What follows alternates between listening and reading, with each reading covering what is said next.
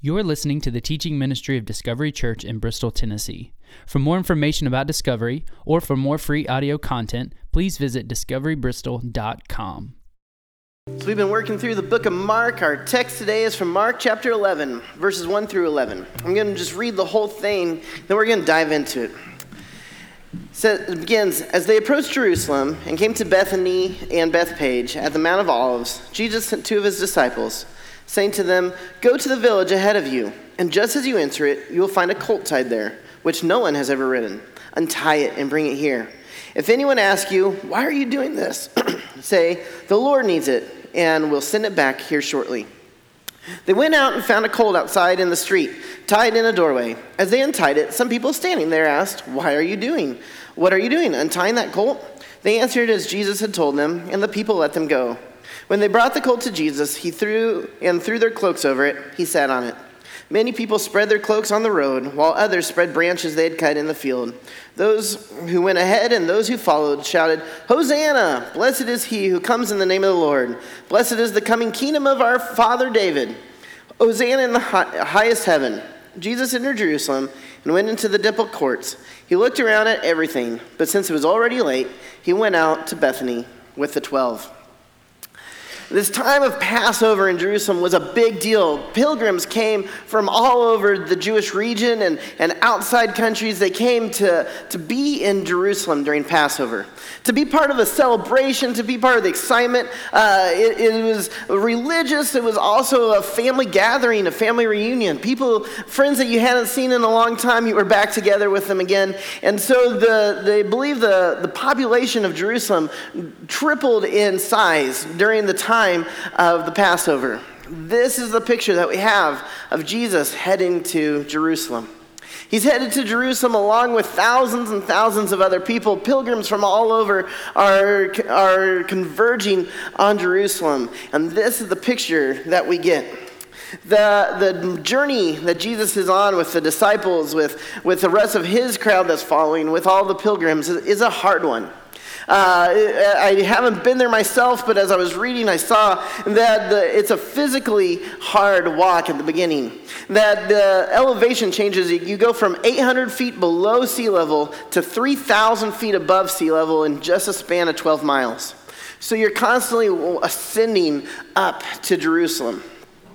This story is important. It's one of the only stories, there's two stories found in all four Gospels, and this is one of them. Because this is a story of a king. This is a story of Jesus, the King of Kings, the Lord of Lords, ascending to Jerusalem. This is the time that he's finally willing to let the world know who he is. Throughout the book of Mark, we've seen that Jesus constantly, constantly telling people, it's called the Markian secret, that he tells them, eh, they say, Oh, you're the, you're the Messiah. He says, Don't tell them. He heals someone and says, Don't share that with anybody. He rids them of demons and he says, Keep it quiet. But now, now everything's different.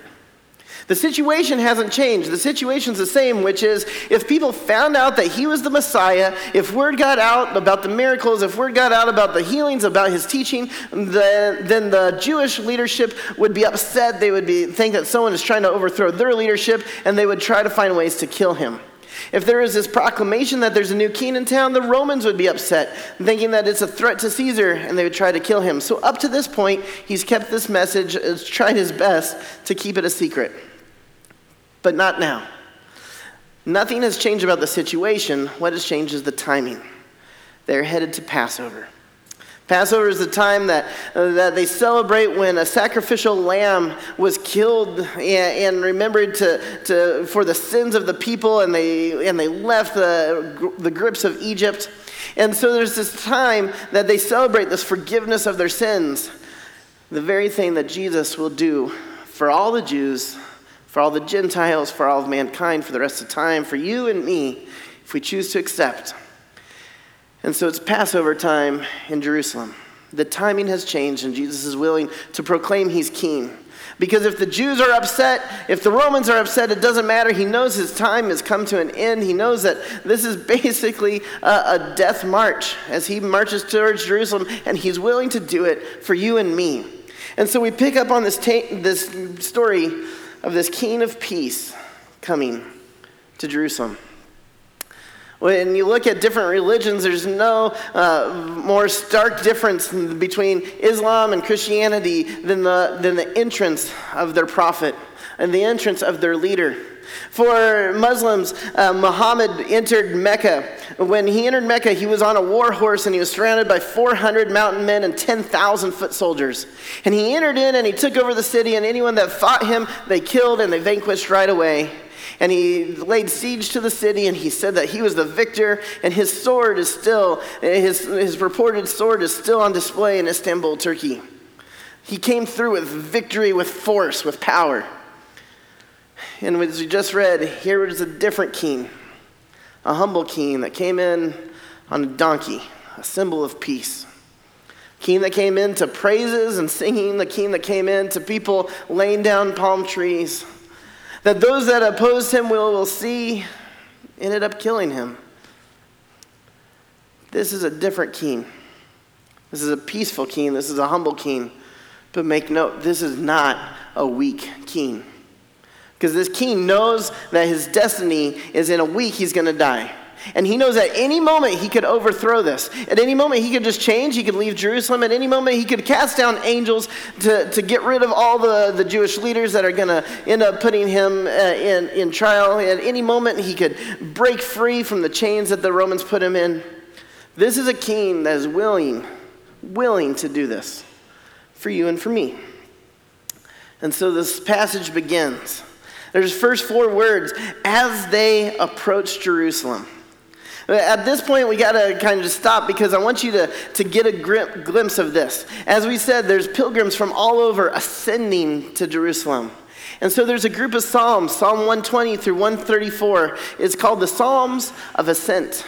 And these psalms are ones that they would recite as they came up to the mountain. These psalms are, are beautiful ones that are proclaiming the glory of God. Look at a couple of the verses. Psalm 121 I lift my eyes to the hills. The hills, right? We're seeing the hills of Jerusalem. Where does my help come from? My help comes from the Lord, the maker of heaven and earth.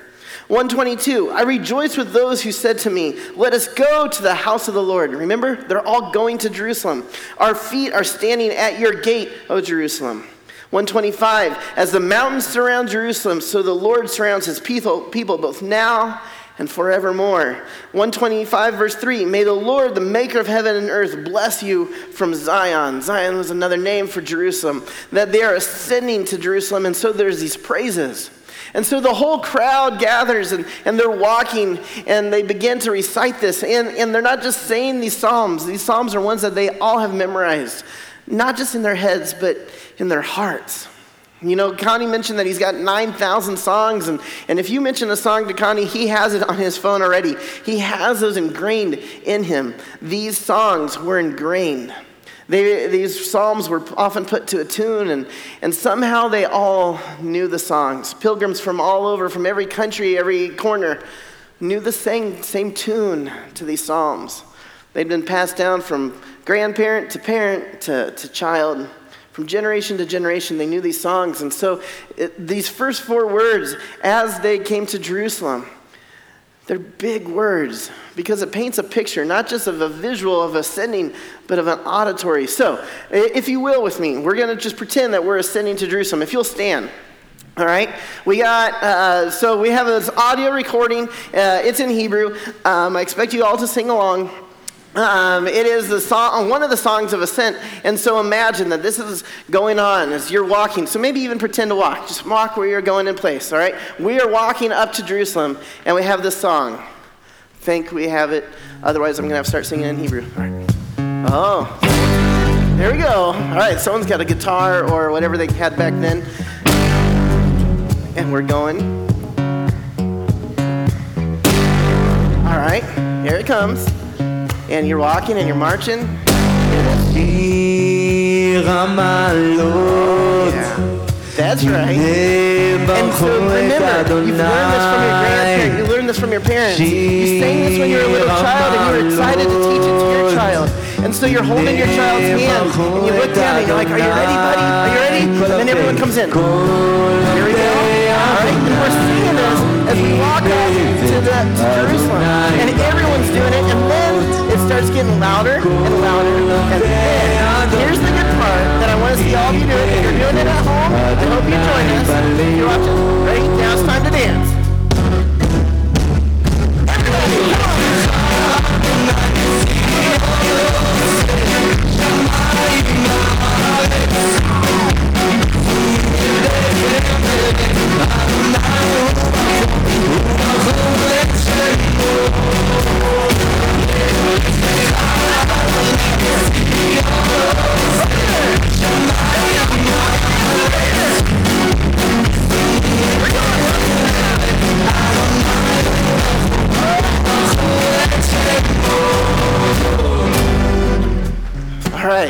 And so it gets quiet. So if you guys want to speak.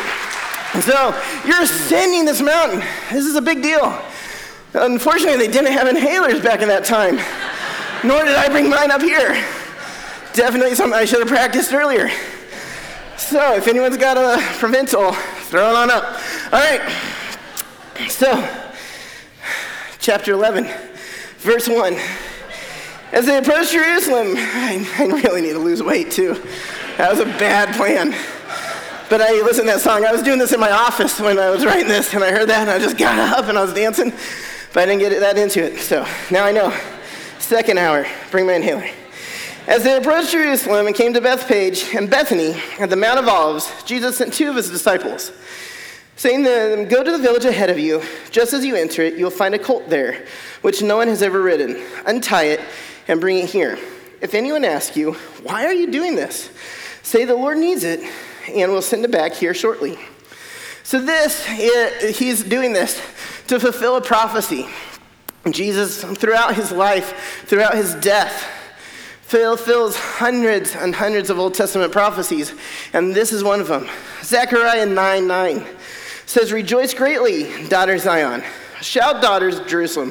Thanks, buddy. All right. I, was, I heard Sarah's laugh. I was like, oh, I hope she's in here.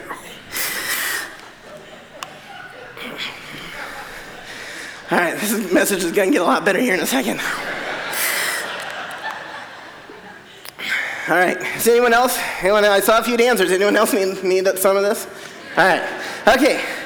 Rejo- rejoice greatly, daughter Zion. Shout, daughter Jerusalem. See, your king comes to you, righteous and victorious, lowly and riding on a donkey, on a colt, the foal of a donkey. Mark doesn't quote this verse like, like Matthew and, and Luke does because Mark's writing to Gentiles. Gentiles don't care about this prophecy, they don't know about it. But it's very important that he goes. He fulfills this prophecy, even to the smallest part on how the king would enter the city. It's not the first time Jesus has been to Jerusalem. It's the first time in Mark, but we see in the book of John, he's been to Jerusalem several times before. He's been to Bethany and Bethpage, and so he has friends there. This is where Mary, Martha, Lazarus all are from.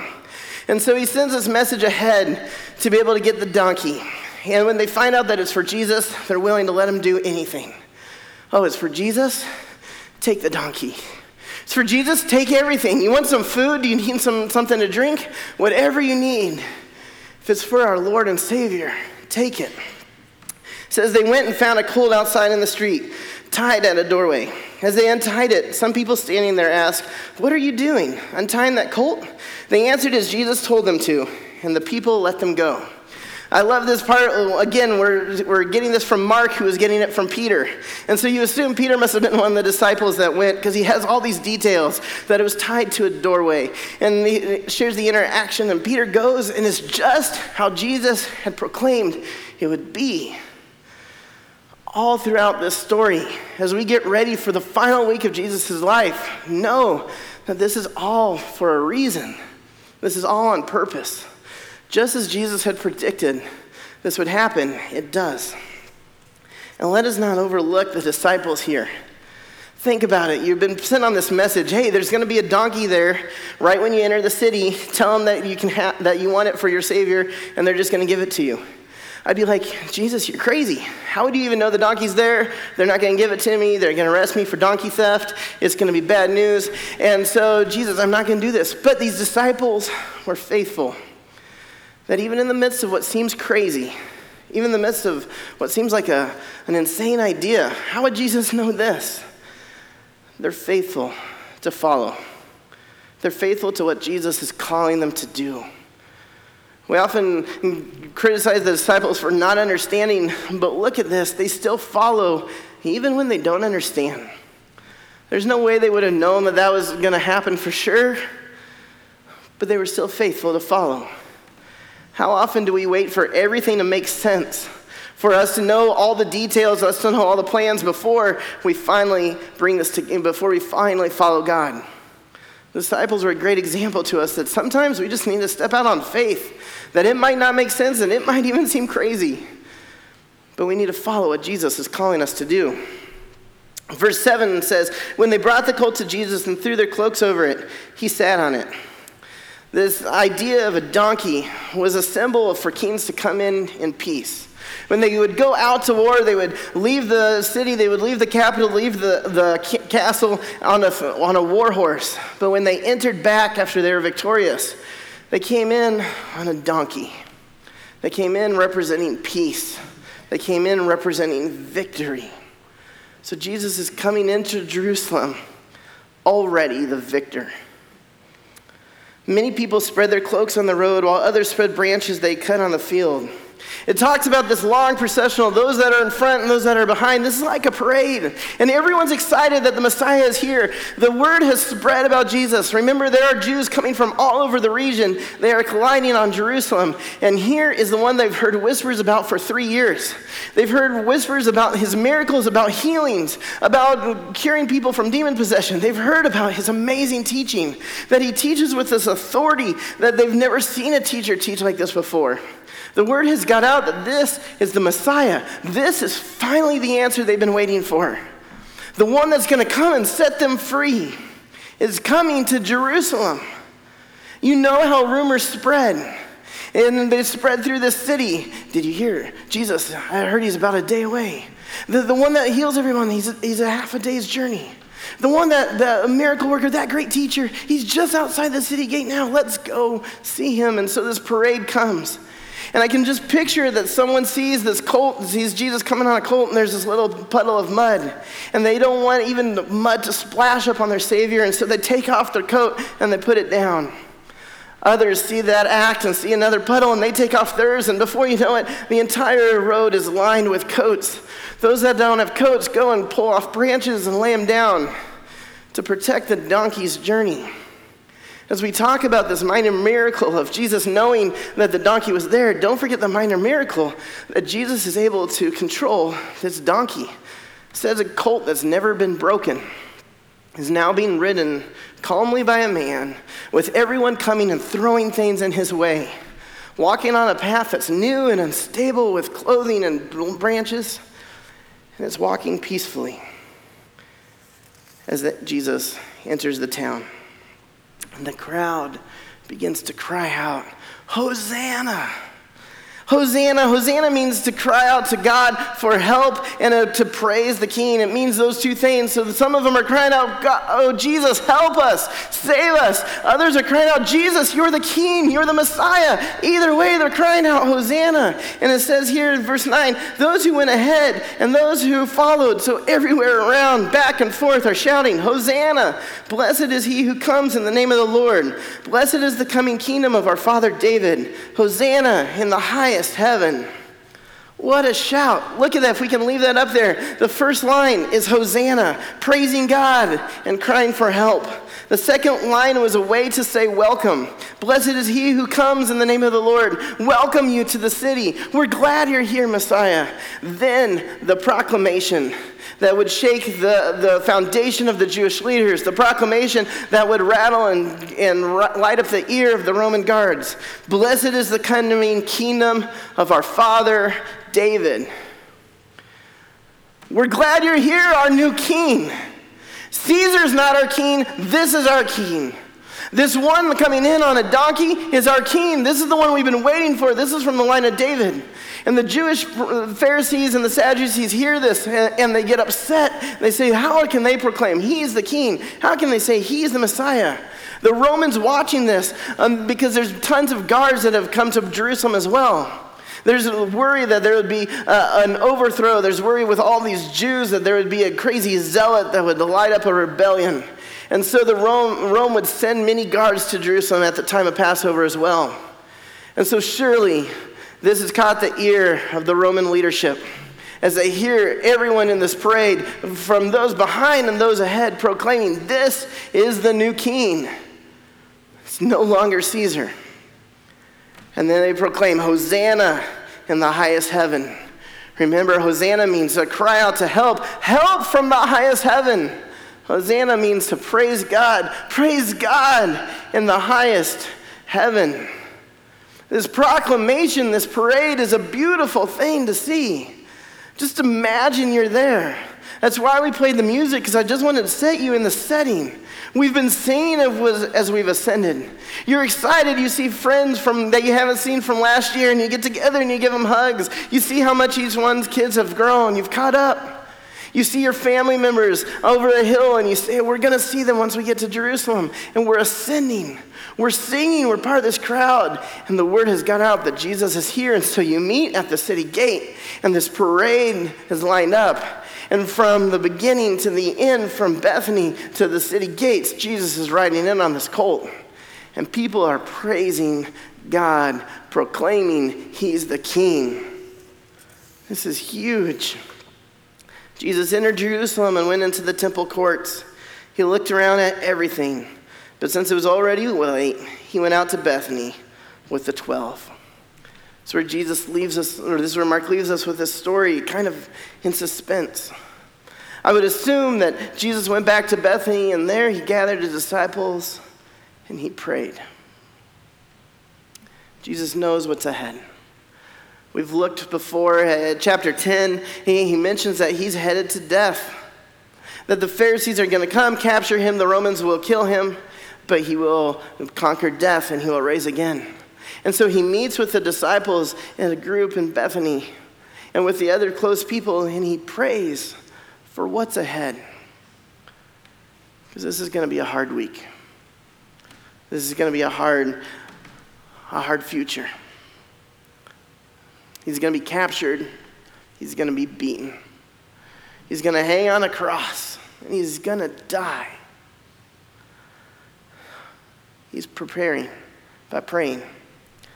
It's a great example for all of us as we face struggles and hardships, as we face uh, struggling things, that to come and first prepare ourselves before the Lord to pray for His strength, pray for His peace, to gather other people and ask them to pray with us as we face this obstacle together.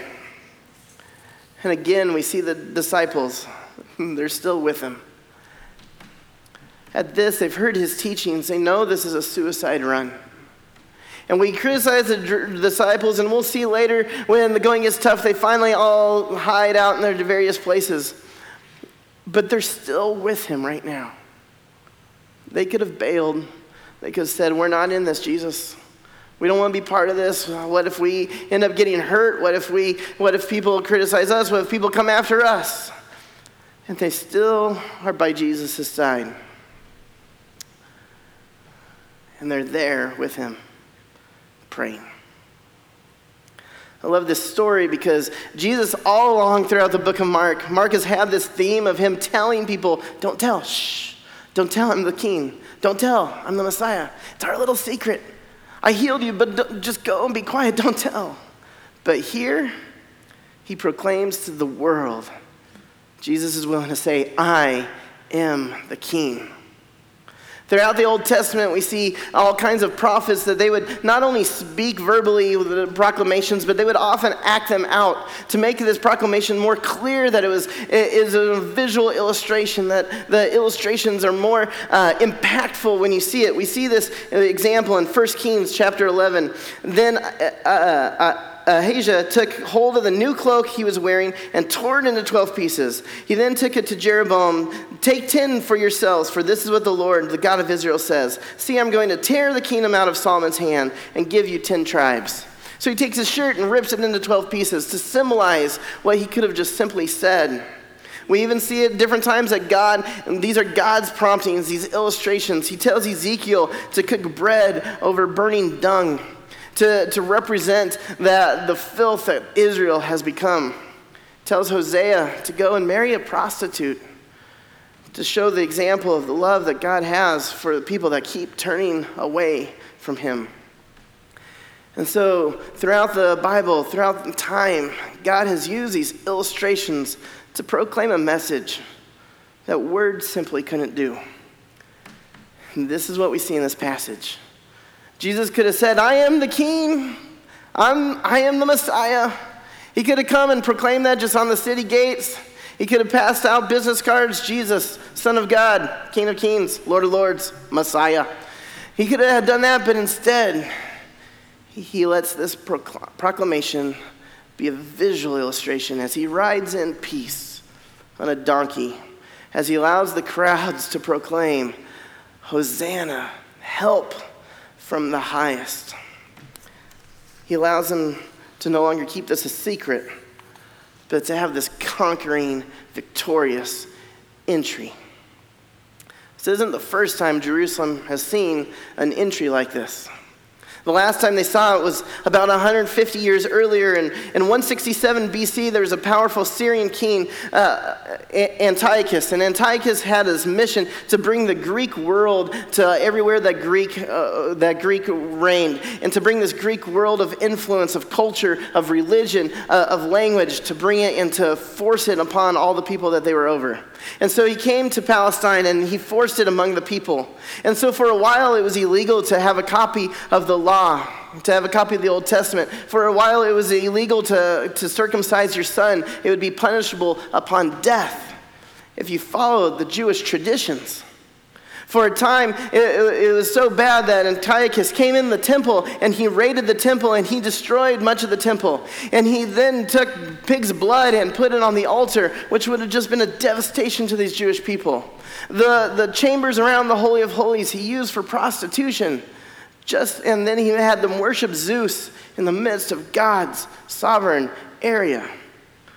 He was doing this to force this Greek influence. And so Judas Maccabees rose up God brought up this person, Judas Maccabees, and Judas Maccabees led this revolt. And he was a brilliant tactician, and he came and he was able to force out Antiochus and be able to reclaim the land.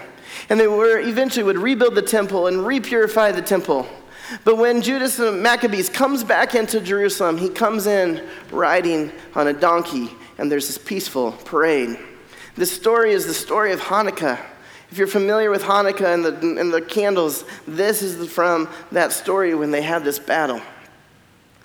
And so as they come, and so as he came in, this was the last time someone came in, was a victorious leader of the Jewish people. And then it hasn't happened since. 150 later, 150 years later, spontaneously, the people, I think led by God, throw the same victorious parade because the king is here. Many believe Psalm 118 is inspired from the story from Maccabees. And see this, verse 25. I'll just read a few verses from Psalm 118. It says, Lord, save us. Lord, grant us success. Blessed is he who comes in the name of the Lord. Does it sound familiar? And from the house of the Lord we bless you. The Lord is God. He has made his light shine on us. With bows in hand, palms, know, with bows in hand, join in the festival procession up to the horns of the altar. You are my God, and I will praise you. You are my God, and I will exalt you. Give thanks to the Lord, for he is good. His love endures forever. Maccabees rode in victoriously, and they, this was inspired this psalm. And here's Jesus riding in victoriously on a colt on a donkey into Jerusalem because the king is here. 150 years ago, they proclaimed victor- victory, and they're sharing this. His love endures forever. Here, 150 years later, they're proclaiming the king is here. So, what does that mean to us today? We're not just proclaiming the king has arrived. We're not just hoping that, we're not just crying out, God, bring us help. Praises to God, Hosanna. We know the help has come, that He has conquered death. He has conquered death on a cross. He is buried and He rose again three days later. The stone has been removed and we are set free. We are forgiven of our sins. How much more do we have to proclaim Hosanna? This crowd doesn't even know what's to come. They don't even know they're about to be saved. They don't even know that Jesus is going to die for each one of them. and then raise again for each one of them and conquer their sins. And we have that vic- victorious knowledge. We have the victory of Jesus.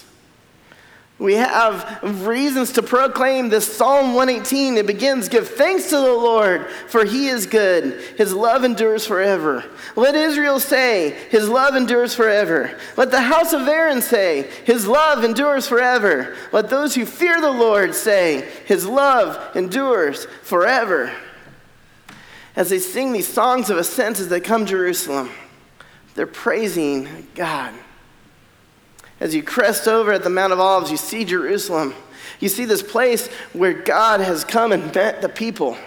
You see this place where they have sacrifices for the forgiveness of their sins. You see this place where they commune with God.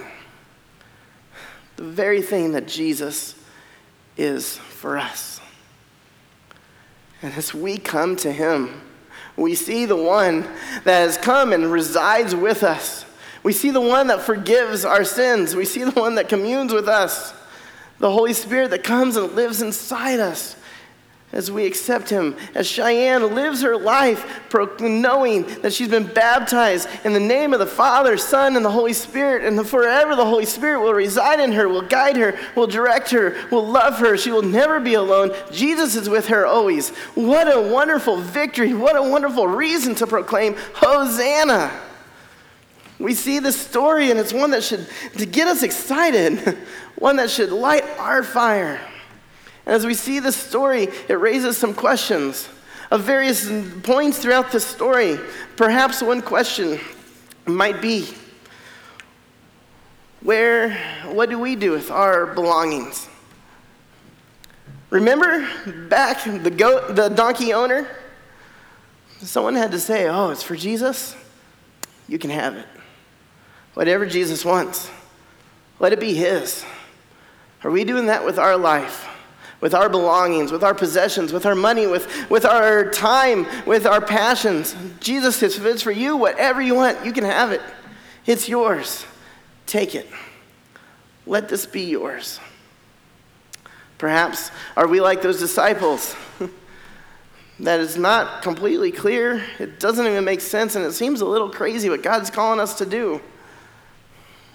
But if it's for Jesus, we're going to do it. If it's for Jesus, we're going to follow. And we don't know how this ends, but, but we're willing to follow and trust that Jesus knows best with our lives, with our story, with where we're headed. That perhaps this is a story that we're like that crowd, and that we need to take off our coats and lay down our palm branches and just humble ourselves before the King. We get so caught up in our, our own story and in our own situation and our own things, maybe in our own baggage, that we just need to take off and, and lay before the King. Spend some time worshiping Him. To say that there's a King that's more important than what I have going on. Let me just stop and worship Him. What's this story mean to you? How can we proclaim Hosanna? In a minute, the, the worship band's to come up, and we got two more songs. And, and I just pray that we can sing. That if you want to dance like I did, I got an inhaler, you can do it. We, we can dance, that we can enjoy, that we can praise God, that we can sing Hosanna. If you'll stand with me right now, if, if you're watching at home, wherever you're watching, I, I saw several people giving a shout out. There's lots of people on vacation, so we're all jealous. Uh, those of you at Hilton Head right now, those of you in Virginia, those of you at all these different places, stand up with us and join us together as we proclaim Hosanna in the highest. Let us start by singing by proclaiming these verses from Psalm 118 if you will. I'm going to read a line and then you guys say his love endures forever and say it loud, right? Say it as if we're ascending up the mountain. We're coming up to meet God. We're coming up to meet Jesus. This is what we're doing when we worship. We are praising our Lord. And so if you will, join me. Give thanks to the Lord for he is good. Let Israel say, let the house of Aaron say. Let those who fear the Lord say. His love endures forever. He is our King, and his love endures forever. God, we thank you that you are our King, that, you, uh, that your love endures. And God, if there's someone here that doesn't know that love, God, I just pray that they come and speak to one of us. Let us be able to reach out and tell them about this victory, about this King that has entered into Jerusalem, but entered into our lives, into our, into our hearts, that conquered death, that conquered Satan, conquered our sins. God, we praise you for what you've done. We thank you for your love. In your name, amen.